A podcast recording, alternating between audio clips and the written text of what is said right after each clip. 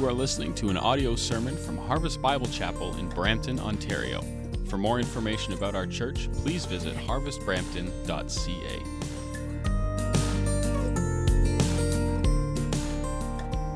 Amen. Amen. Let's bow our heads together. Let's pray. Our Heavenly Father, we come to you in the name of Jesus Christ and we come by your Holy Spirit, Lord, and we come like the people in Psalm 126 who said, When the Lord restored the fortunes of Zion, we were like those who dream. When our mouth was filled with laughter and our tongue with shouts of joy. The Lord has done great things for them, the nation said. The Lord has done great things for us, and we are glad. Those who sow in tears shall reap shouts of joy. He goes out weeping, bearing seed for sowing, shall come home with shouts of joy, bringing sheaves with him. The Lord has done great things for us, and we are glad. Lord, we stand amazed at your goodness and your faithfulness, Lord. We stand in wonder and in awe. And Heavenly Father, we pray right now in the name of Jesus Christ that you would meet with us in the proclamation of your word. Father, I pray, as I have often prayed, Lord, that, that even though it may be me speaking, that it may be me reading, that, that your voice would be the voice that is heard through your word for your glory. If you agree, say amen. Amen. Well, open up your Bibles to Psalm chapter uh, 84. Psalm chapter 84. If you don't have a Bible uh, with you today, our ushers are coming up and down the aisle right now to, uh, to help you with that. If you don't own a Bible, this is our gift to you. If you just left yours at home, uh, then you can just leave it on the table on your way out. I hear these words uh, from C.S. Lewis. You may have noticed that the books you read and really love are bound together by a secret thread. You know very well what is the common quality that makes you love them, though you cannot put it into words. Again, you've stood before some landscape which seems to embody what you have been longing for all your life. All the things that have ever deeply possessed your soul have been but hints of it, tantalizing glimpses, promises never quite fulfilled, echoes that die away just as they caught your ear. But if it should ever really become, become manifest, if there ever came an echo that did not die away, but, but swelled into the sound itself, you would know it. Beyond all possibility of doubt, you would say, Here at last is the thing I was made for.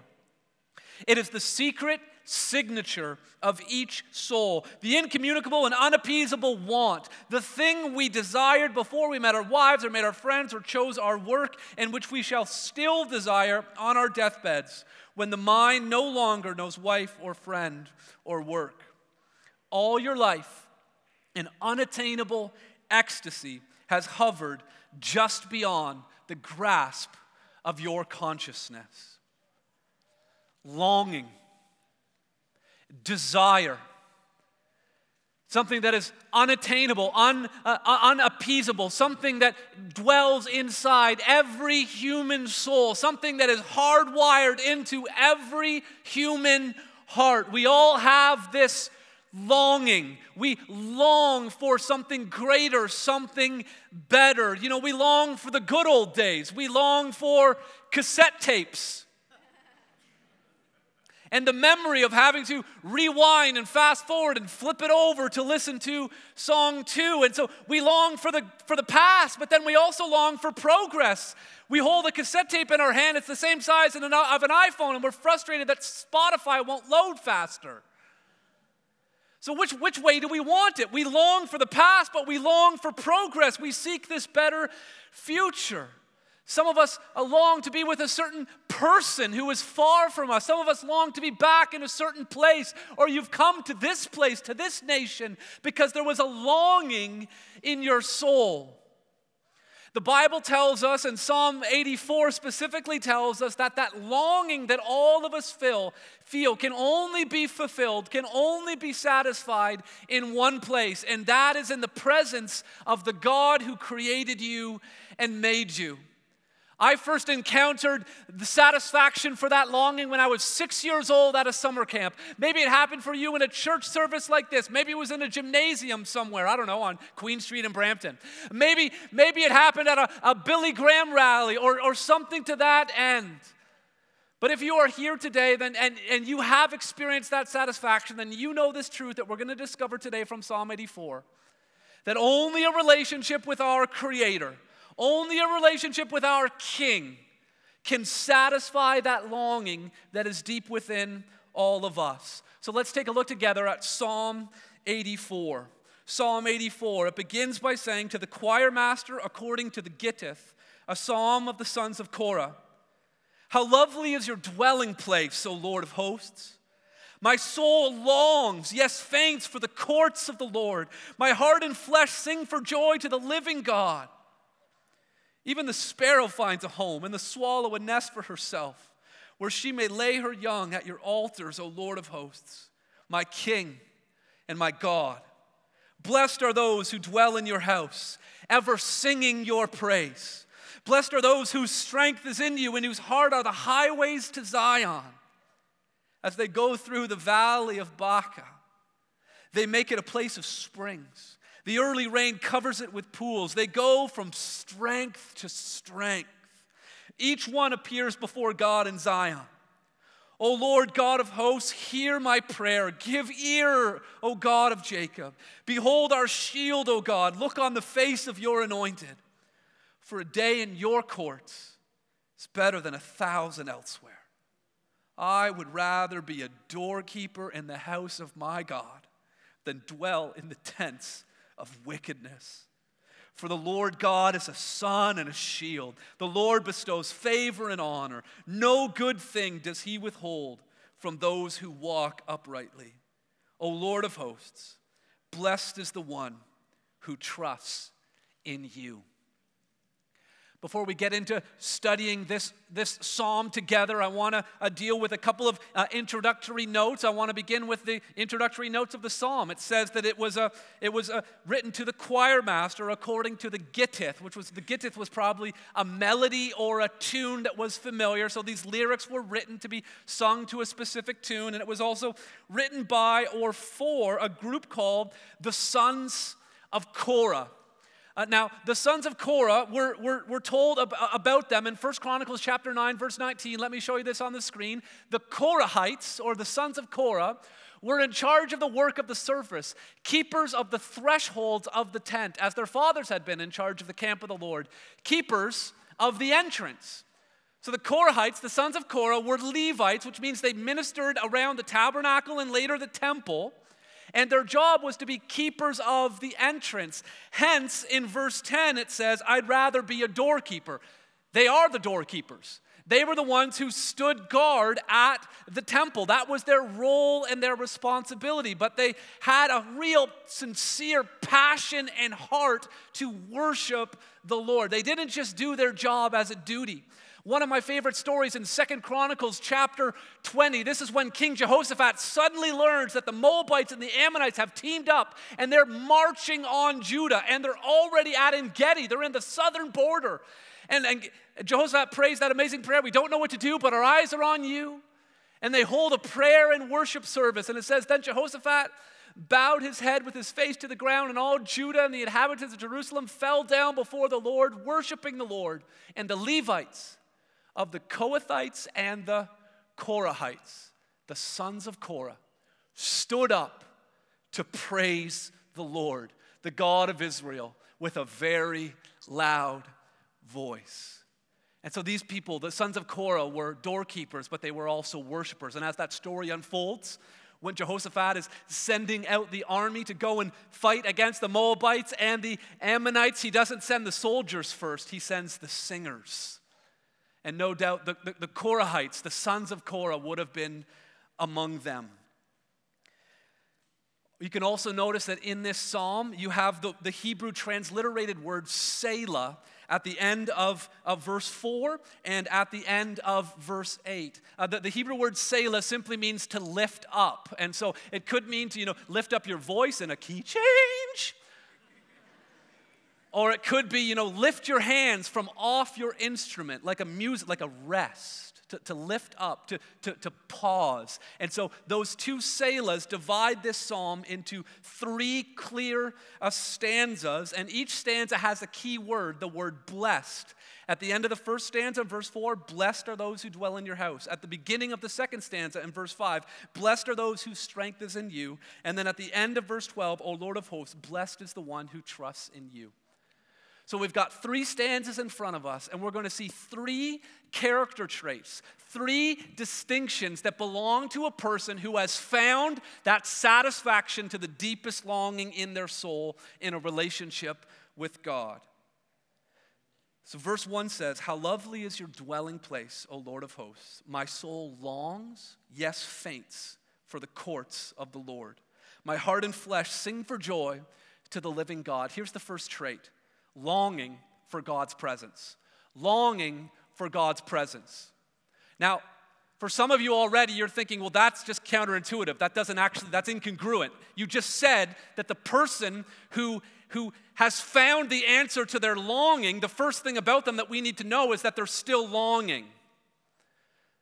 It, it does seem a little bit backwards. It, it, it, it does seem sort of like a circular argument that the person who's had their longing satisfied is still longing. But C.S. Lewis also famously said that our greatest havings are our wantings. The greatest thing that we could ever possess is to have a desire to possess something more.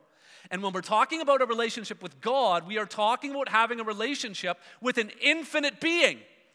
And so, even when you first meet him, it feels as though every longing has been satisfied. There's still more to long for. The deeper and deeper we go in our relationship uh, with him, the more we long. The more we have, the more we long for him. The more we are satisfied, the more we faint, the more we yearn, the more we cry out.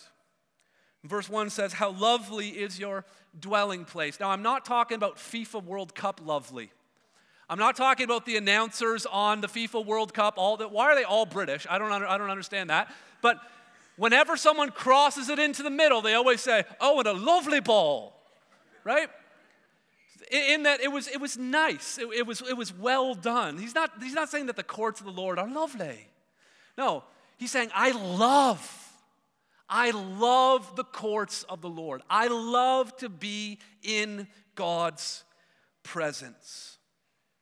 He says, My soul longs, that, that inner cry for the courts of the Lord. There is a desperation, there is a determined desire to be in God's presence.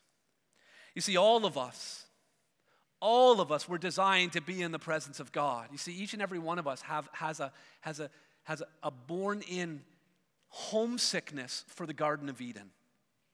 That place that we're longing for, maybe you move to this area trying to find it here. Trust me, it's not here. That, that place back home where you feel like if I could just get back there somehow, that, that nostalgic feeling of returning to the past. Listen, we all want to return to the past, but it's further than your childhood. It goes back centuries and centuries to that paradise, that garden where God first placed our original ancestors, Adam and Eve. And deep inside of all of our spiritual DNA, there is this longing to go back to Eden, back to the perfection, the beauty that was once there. And so we all have this homesickness for Eden, this longing to be in the presence of God. And we not only have a homesickness for Eden, but those of us who have trusted in Jesus Christ, there's a homesickness for heaven. There's the desire to go to that ultimate place of paradise where we can be with Him forever.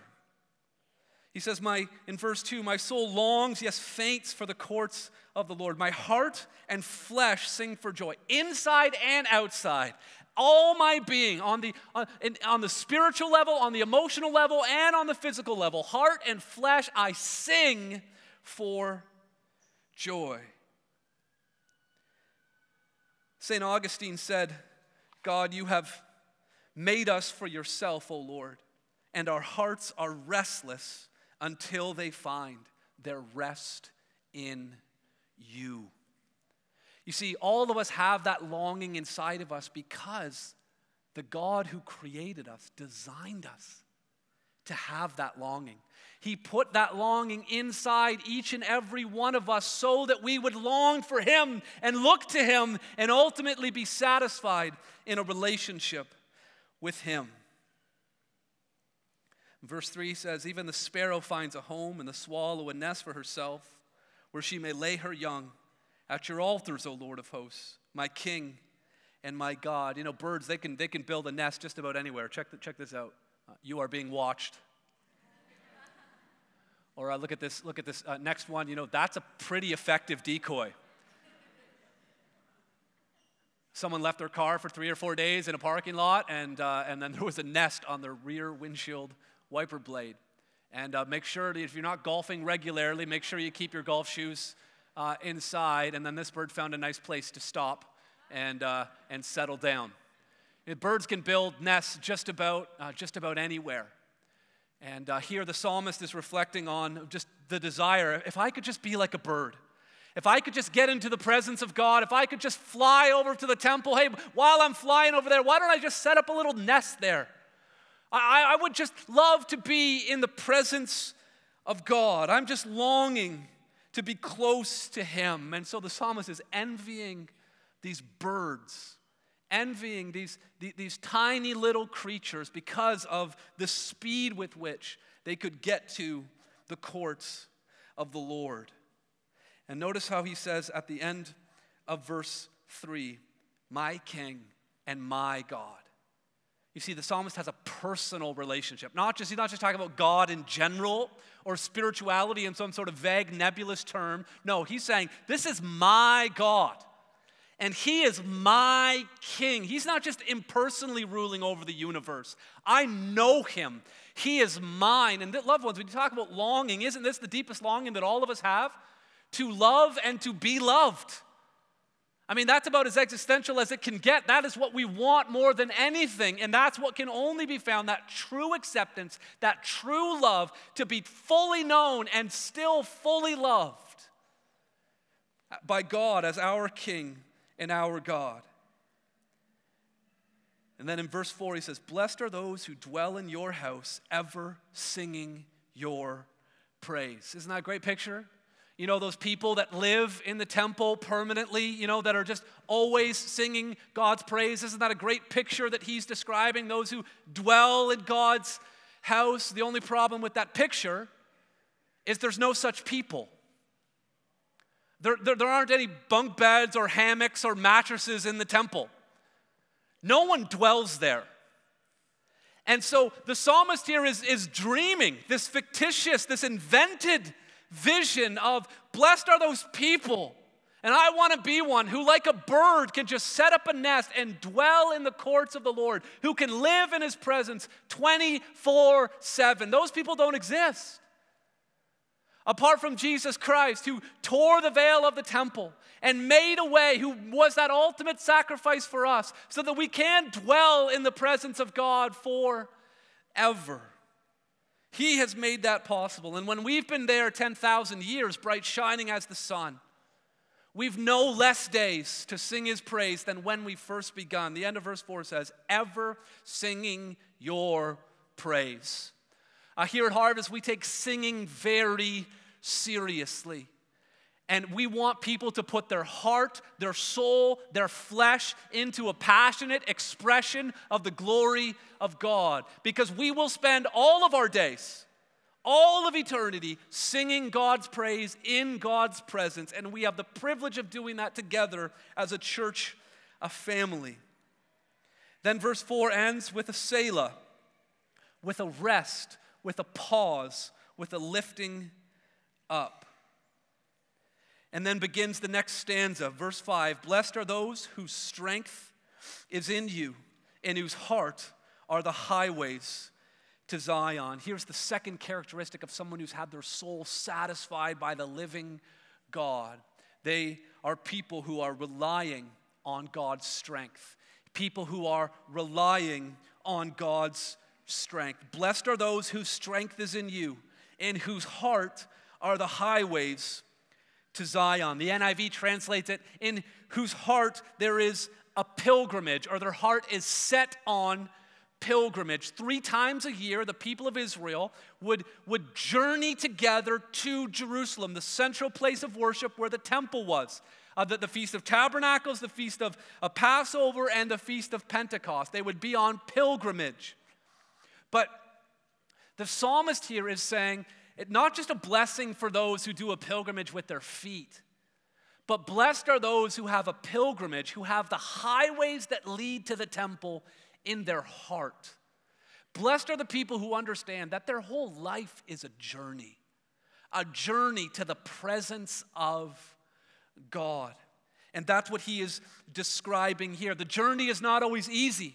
In the next verse, verse 6, it says, As they go through the valley of Baca, Baca means weeping. And if you have decided to follow Jesus, then you have decided to follow him into seasons of suffering that he will lead you to and he will lead you through. That's what we signed up for as followers of Jesus Christ. Not that our life is necessarily easy, but definitely better. Even in the midst of suffering, even in the midst of that valley of Baca, that valley of weeping or of tears. But pay close attention to how the psalmist describes the journey through the valley of tears. Notice how it says, as you go through the valley of Baca. You don't go to there, it's not a destination, you're not staying over there. Don't set up camp, you're going through it. It's a, it's a process and there is progress. You will get out of there. So you need to understand that you're not staying there. You also need to understand that that place is not staying that way. It says, as they go through the valley of Baca, they make it a place of springs. If you have the highways of Zion in your heart, if you are living your life like it is a journey, knowing that God is in control and that He's leading you, and that one day He will lead you through these hard times and bring you into His presence, then those that valley of tears will become a place of springs. You can actually transform your circumstances and, and, and see them in a whole new light. Something that would brought mourning and weeping and death, the valley of Baca becomes a place of life giving springs, refreshing water. It says the early rain also covers it with pools. And then I love what it says in verse 7. This is one of the most important principles to understand in the Christian life. They go from strength to strength, each one appears before God in Zion. The way that God has organized the journey is that He has designed it in such a way that we go from strength to strength, and then we go from strength to strength until ultimately we appear before the Lord. Now, I had this misunderstanding in my Christian life that I was just supposed to go from strength. There's a huge difference of going from strength and going from strength to strength. I thought that if I prayed the right kind of prayer, or got myself disciplined in the right sort of way, or if I had some sort of spiritual breakthrough at some sort of special service, that all of a sudden I would finally get the strength. And that based on this anointing or this blessing or this outpouring, that I would permanently be able to set it on autopilot and just cruise and cruise control through the Christian life. That is not how God designed it. He has designed the Christian life for us to continually trust Him and rely on His strength. So we go from strength, and that gives us enough strength to get to the next point, where guess what we got to do again? Rely on His strength again, and then again, and then again, and then again, until the moment where we close our eyes on this earth and open our eyes in the presence of our Heavenly Father, we will have spent all of our life going from strength to strength. It is a process of continually trusting in the Lord. He doesn't give us all of the strength all at once. Remember, remember how, even how we're supposed to rely on God for nourishment and provision. It, it, it's Lord, give us today our daily bread. Not give me a pantry full for the week, not give me a warehouse full for the next decade. It's, it's daily bread, it's daily strength to strength, continually relying on Him, on His strength. And I love the promise, the guarantee each one appears before God in Zion. We will get there, not because of our faithfulness, but because of God's faithfulness.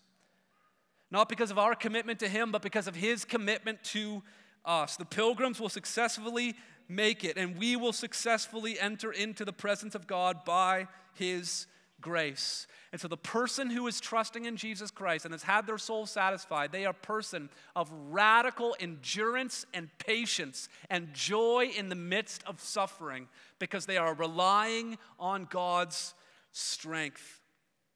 And notice how in verse 8 he says, O Lord God of hosts, hear my prayer. Give ear, O God of Jacob. So the psalmist himself is, you can tell, He's in the valley of Baca right now. He's crying out to God. He feels weak. He is asking God for strength. Maybe you're here right now and you are you are on the brink of something very difficult you are facing a, an insurmountable challenge as it relates to your finances or to your or to your family or to your work and you need to cry out to God like the psalmist does here. And don't expect strength to sort of carry you through for the next several days. Count on strength to get you through the next hour and the next day and the next week and the next season. Because we are called to rely on His strength. Then, after the psalmist utters this prayer, there's another Selah. That's the end of the, of the second stanza. And then the third stanza says, Behold our shield, O God. Look on the face of your anointed, for a day in your courts is better than a thousand elsewhere. I'd rather be a doorkeeper in the house of my God than dwell in the tents of wickedness. For the Lord God is a sun and shield. The Lord bestows favor and honor. No good thing does he withhold from those who walk uprightly. O Lord of hosts, blessed is the one who trusts in you. Here's the third characteristic a person who is totally satisfied in Jesus Christ is longing for his presence, relying on his strength, and thirdly, trusting in God's goodness. Trusting in God's goodness. The last blessing of verse 12 says, Blessed are those who trust in you. Verse 11 says, No good thing does he withhold from those who walk uprightly. Verse 9 is a, a, a, prayer for the king, the anointed uh, one. That's, that's, the, that's the king. Look on the face of your anointed. And then in verse 10, he says, For a day in your courts is better than a thousand elsewhere. There is no comparison. To be in God's presence for one day, for one 24 hour period, is better than a thousand in any other place. Nothing compares. Complete contentment. If I have the Lord, then I have everything that I need and everything that I want. And speaking from experience, the sons of Korah say, I would rather be a doorkeeper in the house of my God than to dwell in the tents of wickedness. Rather be a doorkeeper. You know, be interesting for the sons of Korah to be in a conversation. You know, I get asked all the time, what do you do for a living? And tell people I'm a pastor. That creates some interesting conversations right off the bat. But you know, these sons of Korah, you know, what, what, do you do for a living? Well, you know what? I'm a Levite. I'm, you know, I'm a, I'm a descendant of, uh, of Levi. Oh, well, that's amazing. Do you get to help the priests with the sacrifices? Uh, no, that's another group of Levites that get to do that. How about, how about organizing all of the utensils and making sure the purification process is all in place? Are you in? Uh, no, that's, a, that's another group of Levites as well. How about the ceremonial washings? And are you engaged? Nope, nope, that's another, that's another, those are my cousins. Um, so what do you do? What do you, well, I, um, I stand at the door. Conversation over. It, it's, it's not a real uh, glamorous position. It's an honorable position, no doubt. To be able to do anything in the, in the temple courts at the tabernacle was a distinct honor, but there was, there was no fame. No one was walking away from the worship service at the temple and saying, oh man, those doorkeepers were really on it today. But they would rather stand at the door. You know what's incredible here at Harvest? We talk a lot about worship, walk, work. When people ask us, what does it mean to be a disciple of Jesus Christ? We use those three words. You know, someone who worships Jesus, someone who walks with him, and someone who uses their gifts to work in, in, the, in his service. And Psalm 84 is the outline is worship, walk, work. My heart and my flesh sing for joy in the presence of God. That's worship. my heart is, is set on pilgrimage. The highways of Zion are here, that's walk. And then to be a doorkeeper in the house of the Lord, that's, that's work. Loved ones, I'm not even lying when I'm telling you this, that we got the keys to this building 81 hours ago. And there was a literal army of people that around the clock, with the heart of a doorkeeper, have been scrambling around this place with a huge smile on their face, serving the Lord. And listen, they're here right now, but you don't know who they are. And you probably will never know what they did or how many hours they did or how they baked in the sun to try to get the landscaping to be uh, presentable. All of these things that were done for the glory of God and no glory to them. We have the most amazing servants in this church. I'm not sure why there isn't anyone clapping right now to show at least some appreciation.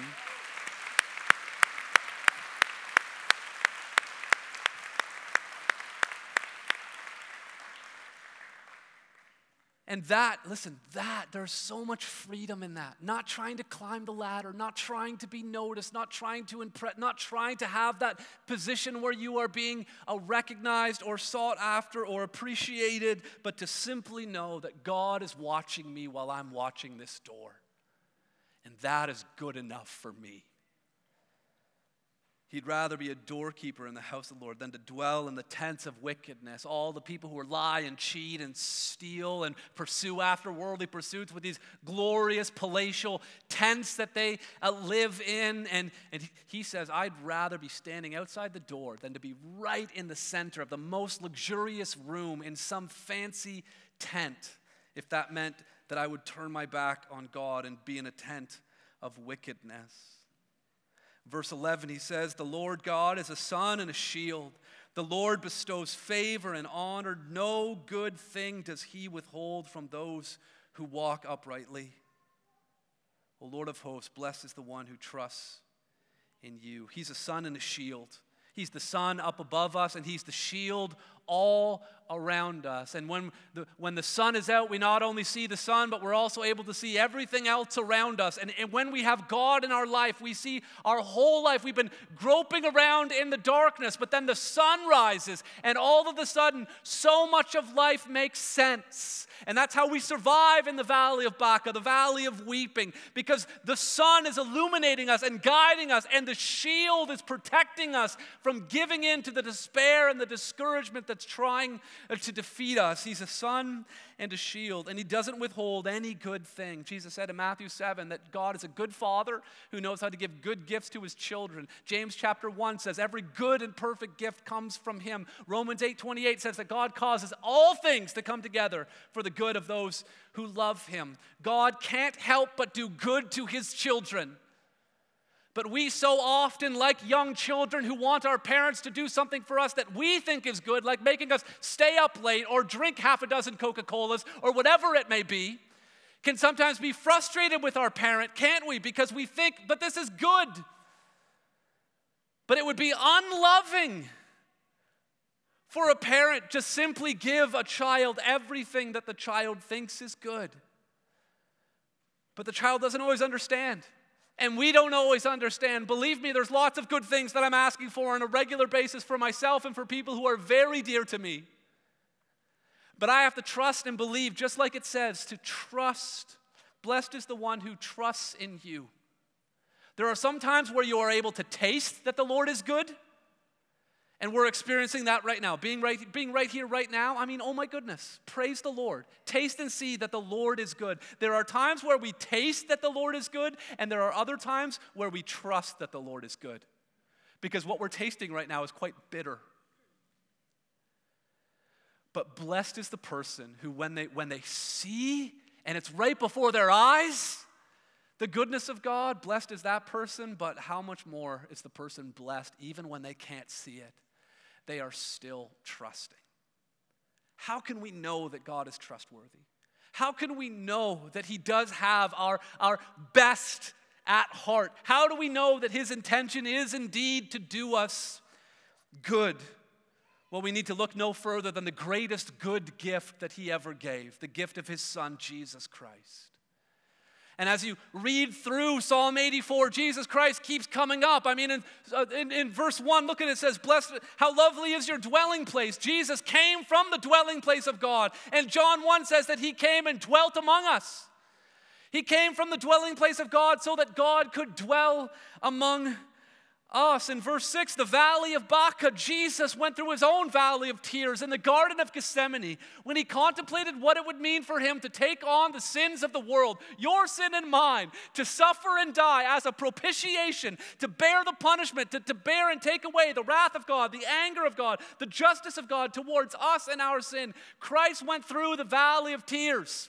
And his valley of tears became a pool of springs, didn't it? The life giving, living water of the gospel was made possible through the tears that Christ cried in Gethsemane.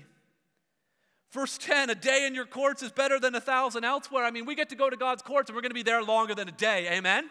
We are going to spend all of eternity in the presence of God, dwelling in His midst for His glory. And loved ones, He has made us something far greater than doorkeepers.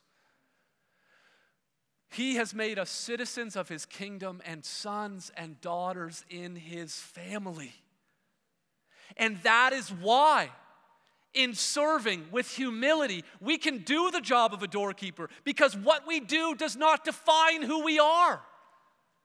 Our identity is not tied up in how important our role or position is or how much prestige we might have. Our identity is tied up in the fact that God loves me and died for me and has made a place for me in heaven. And because that is true, I'll do it. I'll stand at the door. I'll do whatever it takes because Jesus Christ has made a way for me to enter through that door and pass the out into the holy place and, and through the curtain into the holy of holies, the very presence of God. Because if we have that, then we don't need anything else.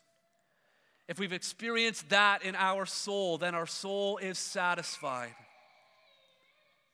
In the 1940s, a, a pastor who had spent a number of years ministering here in the Toronto area was on a train ride from Chicago to Texas. And he had a pad and paper, and during the overnight train ride, he wrote a book called The Pursuit of God. The pastor's name was A.W. Tozer. And at, at, at the close of one of the early chapters, this is what A.W. Tozer says about the soul that has been satisfied. The Psalm 84 kind of life. He says, The man or the woman who, ha- who has God for his treasure has all things in one. Many ordinary treasures may be denied him or if he is allowed to have them, the enjoyment of them will be so tempered that they will never be necessary to his happiness.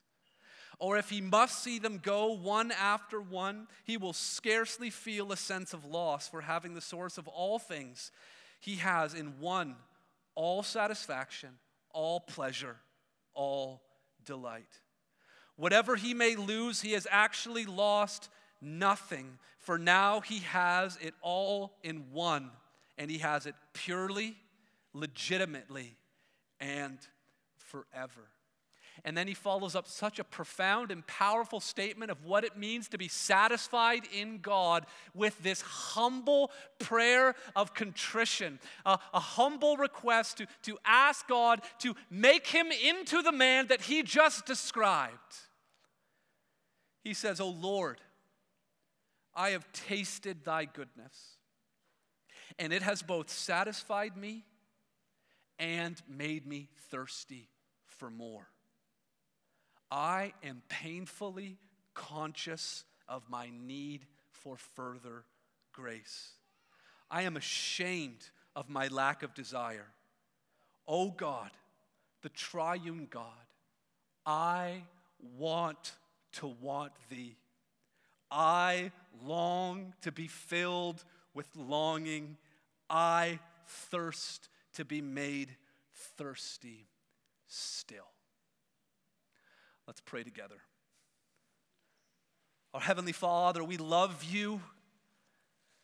We are satisfied in you, but we long for more of you. And Heavenly Father, if we are going to steward what you have given us here and entrusted to us here right now, Lord, We must make sure that our focus is not on a person or a preacher or a program, but that our, our focus is completely on your presence, that we would be longing for your presence and relying on your strength and trusting in your goodness. God, we, we're thankful for your Son, Jesus Christ. We pray right now in His name and by your Spirit that you would unite our hearts to love you and to fear you and to serve you. Father, we want to want you. We long to long for you. We thirst to be made more thirsty still. Lord, we pray these things in Jesus' name. Amen. This has been an audio sermon from Harvest Bible Chapel in Brampton, Ontario. For more information about our church or to contact us, please visit harvestbrampton.ca.